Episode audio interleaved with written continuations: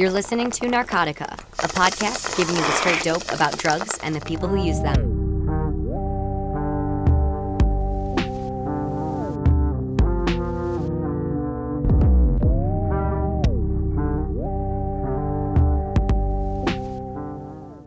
This is crack, rock cocaine. It isn't glamorous or cool or kid stuff. It's the most addictive kind of cocaine, and it can kill you. I'm gonna steal just once. I'm going to sleep with him for meth just once. I'm only gonna try meth once. I'm I'm not gonna be like that guy. Hey, look, I'm only gonna smoke meth once. I'm not gonna be like that guy. Look, I'm just gonna shoot up just just once. All right, I'm not gonna be like that guy. I'm I'm I'm not gonna be like that guy. I'm only gonna do meth once.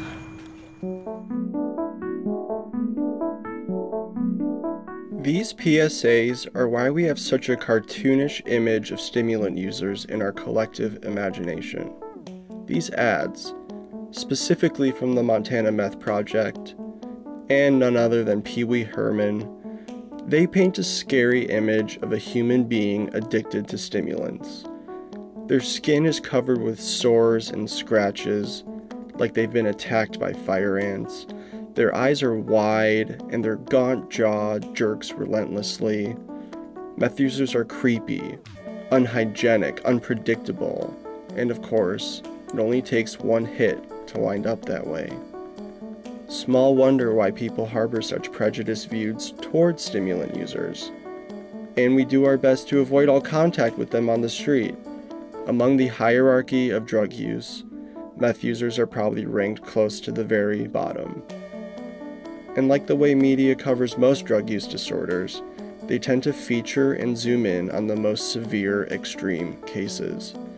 This is a dehumanizing psychological trap with pernicious effects. The small minority of severe users takes center stage and becomes a prop and a stand in for all users. For this segment, I'm going to do the opposite. You'll hear from people who use stimulants every day, either illicitly or as prescribed, and who, as if by some miracle, haven't turned into flesh eating zombies. You'll hear about their relationship to the drug, how stimulants actually help them focus, stay alert, do their job, stay organized and on top of things.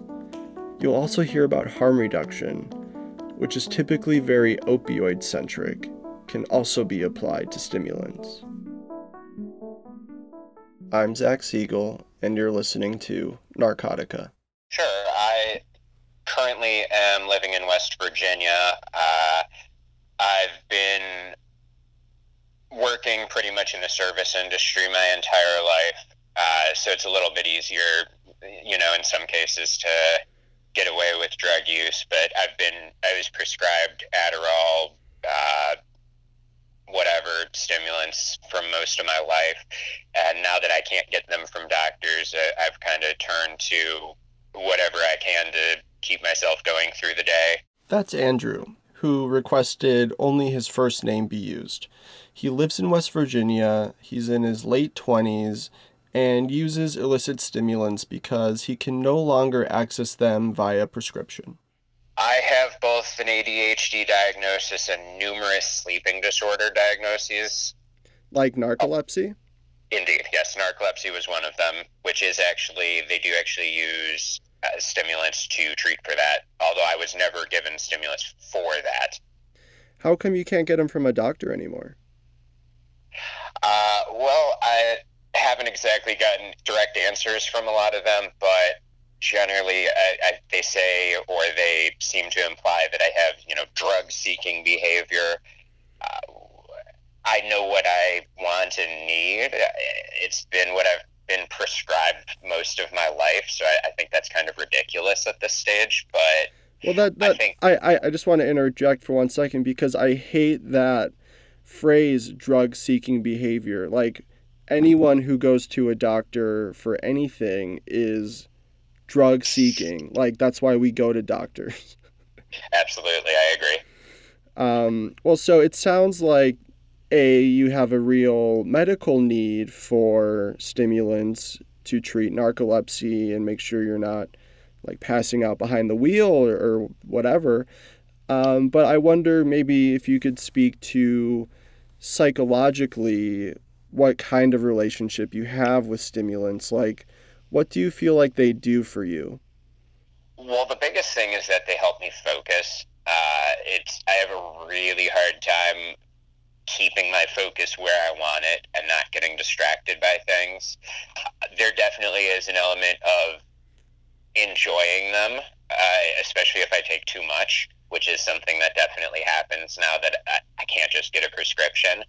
Uh, but for the most part, I use them to focus and to stay clear headed and functional throughout the day. Yeah, so it sounds like there's there's like a therapeutic value to your stimulant use. It helps you. Yeah, absolutely. I I like to read a lot, and it's it's become a lot harder, and that's that's a big thing. It helps me get through my work day more productively, and I feel like a lot of the surrounding issues that I have, you know, my other sleeping issues, uh, you know, the anxiety and the ADD, you know, all those sort of things kind of go away when I can focus on my tasks and get the things done in my life that I need to get done. And so when when it comes to you know making sure that you're healthy or that you're not doing too much stimulants to the point where maybe you're not sleeping at all, can you sort of speak to how you regulate and manage your stimulant use? Yeah, so the first thing is that I generally, if I do have stimulants and I'm going to be able to be on stimulants, I try to put myself on an earlier sleep schedule so I'm getting up earlier in the day. If, you know, it's Adderall or whatever it is, I generally know about how many milligrams I need, give or take, and I stick to that. I take it first thing in the morning and I don't take any more. Uh, if I do have to, to, if it is something like meth because I can't find Adderall, then I will cut myself out a small line in the morning. Um, it's a little harder to know exactly how much, not knowing the purity or whatever, but generally a small line in the morning will get me through the day and let me sleep at the end of the night. Uh, one of the biggest things that I've learned is to keep a water bottle on me at all times. Take amphetamines, you don't uh, salivate as much, and that's a lot of the the mouth problems that people come across. And also just keeping yourself hydrated when you're, you know, probably sweating that much and overdoing it that much. If you're like running around doing, you know, busy work, like at a job or something, especially in the service industry. So it's really important to drink a lot of water constantly. Um, I try to make sure to eat breakfast before I take my stimulants in the morning. Although at this point in my life, I can eat pretty much on anything. But even when I can't, I, I force myself to eat something. Uh, and I try to eat again before I go to bed. Brushing your teeth, really important. And I mean, if you take it early enough in the day and you don't redose, then it, there's no reason you shouldn't be able to fall asleep at night if you're not doing too much. Yeah, I feel like a lot of people have this misperception that stimulants cause all these health problems, and it really seems like, you know, maybe lifestyle isn't the right word, but that the symptoms of of hygiene and, and, and, and lack of sleep and ultimately psychosis from not sleeping, it sounds like those are all secondary to the stimulant itself if a normal person not on stimulants didn't salivate or didn't drink water or didn't eat or sleep, they would eventually run into the same problems. Next, you'll hear from Francesca Kennedy. She lives in New York and she's had a history of heroin addiction that was treated by methadone and eventually buprenorphine. But now she goes to AA and she talks to me about how after a ADHD diagnosis, she found that taking stimulants really helped her. She has a lovely nuanced take about taking stimulants while being in recovery. I got diagnosed with ADHD last September. I tried non-stimulant meds. Didn't have a lot of options because they don't respond well to SNRIs and make me very sick. Couldn't take um, Intuniv because I'm already taking a blood pressure medication for migraines. So I was left with Wellbutrin. I'd been on it before for depression, and it helped the depression, but it didn't do anything for the, you know, the ADHD symptoms. So my doctor was willing to, you know, let me try Adderall, and um, it's worked really well. Like I used to be, like, I, you know, people with ADHD have problems with everyday tasks. Mm-hmm. And I always wondered how every, you know, how other people could manage to do this stuff that I just couldn't. Like, you know, I couldn't, or like I could do it, but it would make me cry because I get so frustrated and anxious over it. So you're on a stimulant and Yeah. Adderall, it's an amphetamine, and per the sort of traditionally abstinence based um, paradigm, that pe- people probably think that, well, then you're not really sober because, well, stimulants are a controlled substance and they're, quote, mind altering. And, and, and I guess it's incredible how you can participate in, in groups that, that might hold prejudice against you, but you know what's right for your mental health, you know what's right for your life, and being on a stimulant doesn't complicate your recovery identity, if that's what I'm hearing. No, it doesn't. And not only that, it, I mean, it's really helpful, and I don't get high. I mean, I, I got a little, like, amped when I first started taking it, but that goes away, and I just have the focus, and uh, I actually didn't like the amp feeling. I was never, I was a downer person, not an upper person, so it was like, I don't like this medication. But that wore off, and now, you know, it works really well. And it's made my life a lot better. It's helped my anxiety. Like, my anxiety went way down because like a lot of that's how I got diagnosed. My therapist asked me, you know, well, what makes you anxious? And I listed a whole bunch of things that were like executive function dysfunction. and she's like, have you ever been tested for ADHD? And I'm like, no. And she said, well, I think you should be because I think you have it, and I think that it could help your anxiety if you were treated for it. And she was right. You know, so. But like I said, I don't share it in regular meetings. And I didn't like it's not as big a deal as when I was on medication-assisted treatment. Like people are more understanding about, you know, taking Adderall or Klonopin or something than they are about Matt.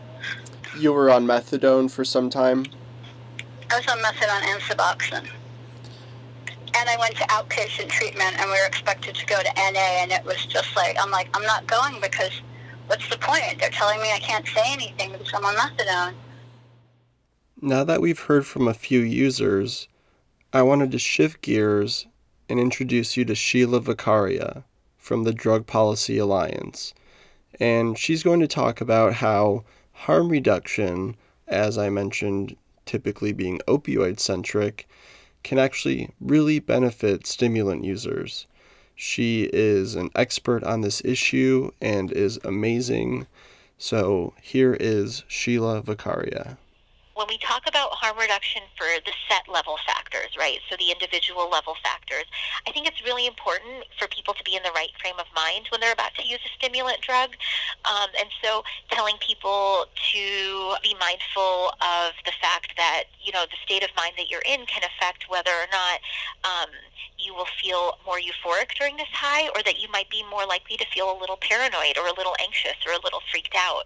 Um, and so it's really important to kind of help people be mindful of if I've been having a bad day, maybe it's not such a great idea for me to use right now because the last time I did, I really freaked out. I started seeing things. I started feeling a bit suspicious of the people around me.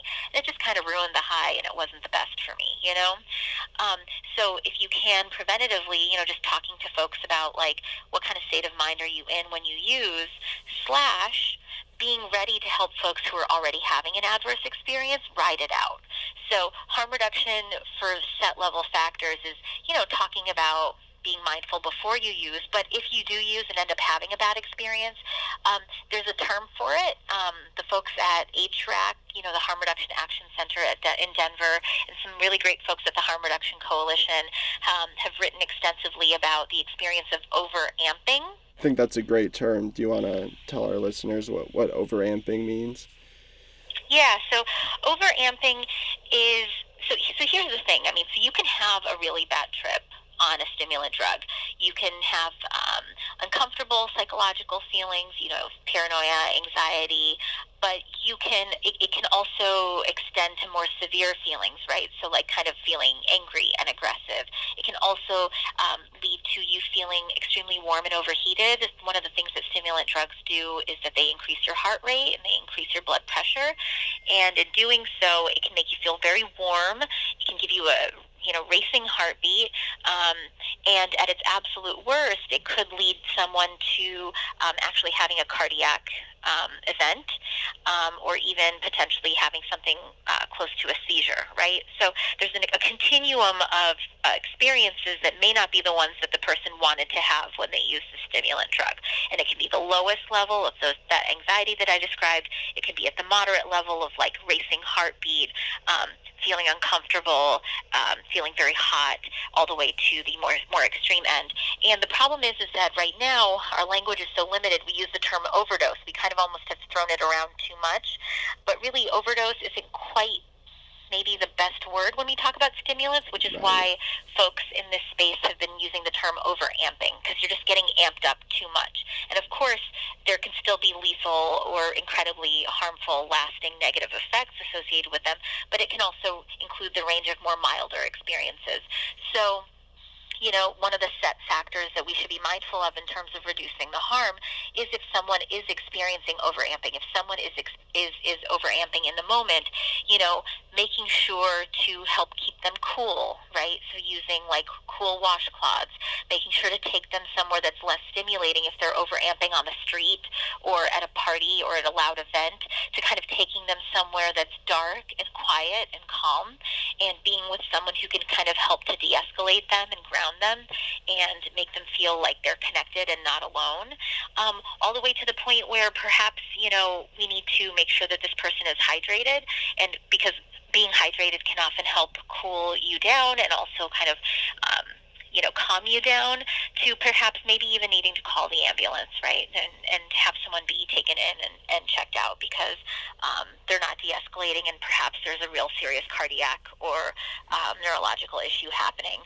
So harm reduction for a stimulant can include, you know, knowing how to deal with someone who's overamping and to make them feel safe and secure and de-escalate them or to get them the medical help that they need the last domain in which harm reduction is really important for people who use stimulants is the setting, right? When we talk about one of the one of the shortcomings of talking about supervised injection facilities is that oftentimes we end up leaving out stimulant users in this conversation and we neglect the fact that setting factors such as being in a safe environment, not worrying about get ar- getting arrested, and being around people who care can be just as important to a stimulant user as the user of any other drug, which is why some people have been pushing the narrative to talk about more broadly supervised consumption spaces so that there's room for people who smoke drugs or who snort drugs to be able to come, or people talk about drug consumption rooms.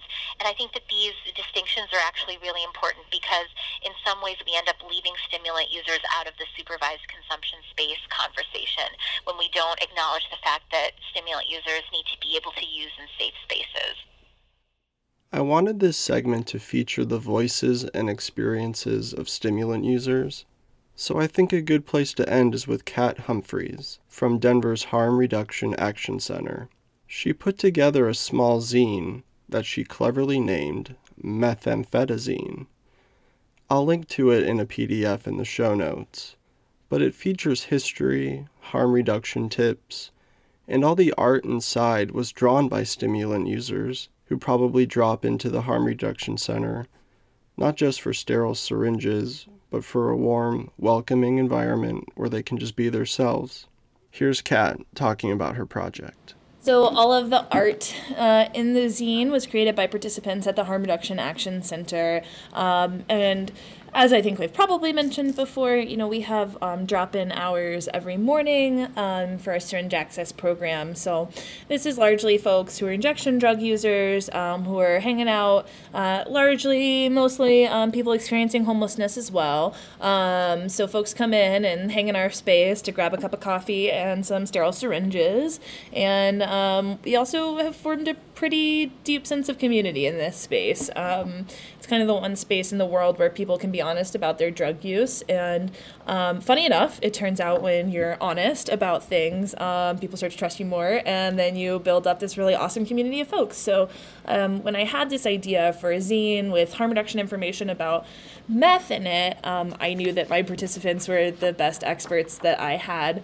Um, access to. So they were the first people I, I went to to consult. And um, I just, I mean, just you can't you can't walk through our drop in without seeing so many amazing artists just sitting around drawing from um, day to day. And, and so frequently they lose that art. It's stolen from them. Um, gets taken in a sweep by the police that sort of thing if it's in their bags um, so i just wanted to I, I wanted an opportunity for them to showcase their skills everyone was really excited to participate um, you know, it was a little bit of a story of hope at times, just because, as I mentioned, people experiencing homelessness face so many barriers to holding on to their belongings that, and, you know, to being incarcerated. I would be working with somebody in the middle of the drawing and then find out they were in jail for two weeks, right? And then um, would be waiting. So it, it was a little touch and go, but it was fantastic. And my participants were so incredibly generous with their art. Um, I am beside, I mean, it wouldn't it wouldn't be what it is without their contributions.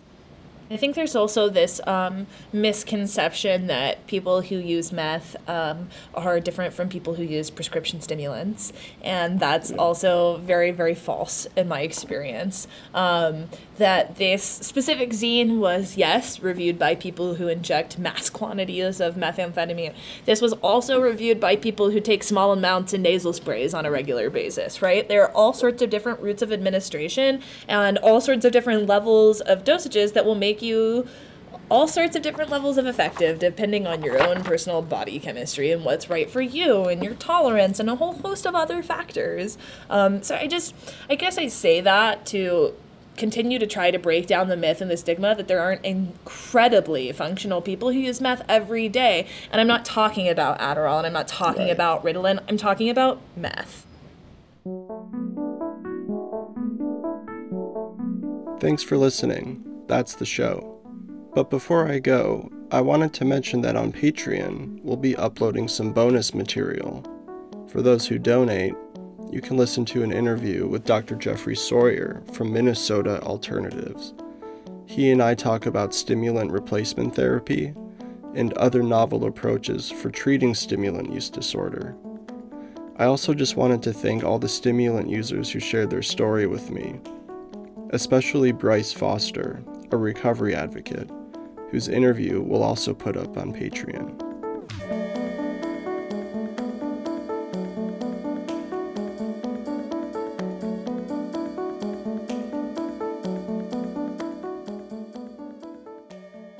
Thanks for listening to Part 1, Episode 5 of Narcotica. You can follow us on Twitter at Narcocast or check us out at narcocast.com. If you like the show and you want to support us, there are two things you can do. First, give us a good rating on iTunes so others can find us when they search. You can also check us out on SoundCloud, Stitcher, and soon we'll be on Spotify. The second thing you can do is become a subscriber and donate to us on patreon.com slash narcotica. Plus, if you donate $5 or more, you'll get access to exclusive bonus content and extended interviews. But give whatever you can. A little bit goes a long way, and we couldn't do this show without our Patreon subscribers. Thank you. If you want to send us a, a suggestion, or tell us about that one time you like took too much acid or something, drop us a line. You can also email us tips at tips at narcocast.com. Narcotica is an independent production by Christopher Moraff, Troy Farah, and myself, Zachary Siegel. Our co producer is Luke Spicknall. The opening and closing credits music is by Glass Boy. Music for my segment is by Lore Snack. And that's the show.